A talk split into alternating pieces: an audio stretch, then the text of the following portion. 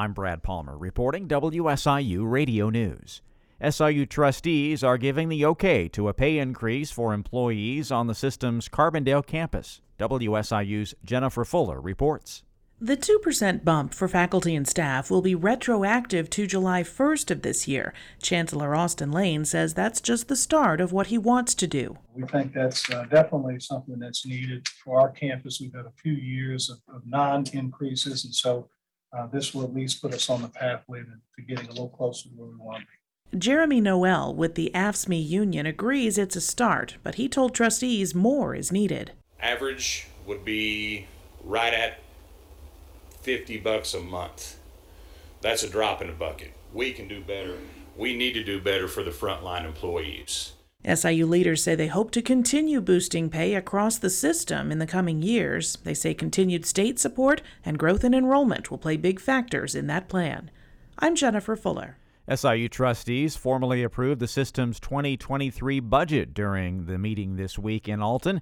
The financial plan totals more than $950 million across the system. Board Chair Phil Gilbert says he's thankful to have a boost in funding from the state this year. Very fortunate in that regard, where other states are going the other way. Uh, and we've been blessed in that respect. So we're not in a position we were, you know, four, five, six years ago, where we not only didn't get an increase, we got cut. Higher education in Illinois received a 5% increase in state funding this year. SIU leaders say they hope that'll continue in years to come.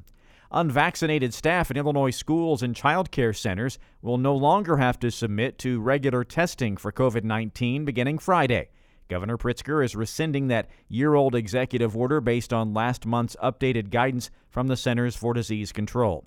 The Pritzker administration fought multiple lawsuits related to the vaccine or test mandate and an appellate court ultimately sided with the governor this spring in a case filed by Chicago public school teachers. The state's Department of Public Health is still recommending schools and daycare centers implement COVID testing when community transmission is high, like returning from holiday breaks or after large indoor events. The Carbondale Police Department is asking for the public's help in locating a suspect wanted for firing gunshots late Saturday night in the 1100 block of East Main Street.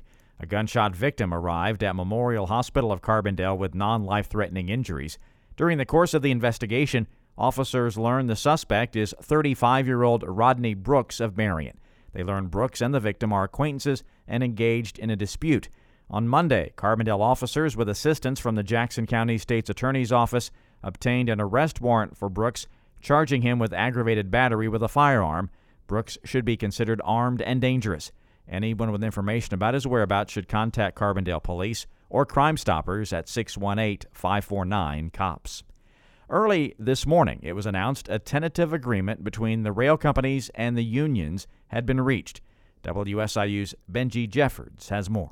One day before rail workers were ready to go on strike, their unions and the rail companies have reached a deal after a 20 hour negotiation. Part of the deal includes a 24% pay increase over five years and a 14% increase effective immediately. It also includes changes to the workplace involving work rules and scheduling issues. A strike could have shut down all rail traffic, costing the country's economy $2 billion a day, according to the Association of American Railroads. SIU Associate Professor of Management Greg DeYoung says a strike would be detrimental to the supply chain probably the bigger thing that we w- might not have seen would have been all the raw materials and all the products that move via rail because so much stuff actually gets moved via rail. Um, and we just don't see it because it doesn't all the, the, the train doesn't pull up and deliver the products to us. It doesn't even go to the store, but it carries it for a lot of its distance. So uh, would have been a really big disruption. DeYoung is developing a supply chain management and logistics center in the College of Business. For WSIU, I'm Benji Jeffords. I'm Brad Palmer reporting WSIU Radio News.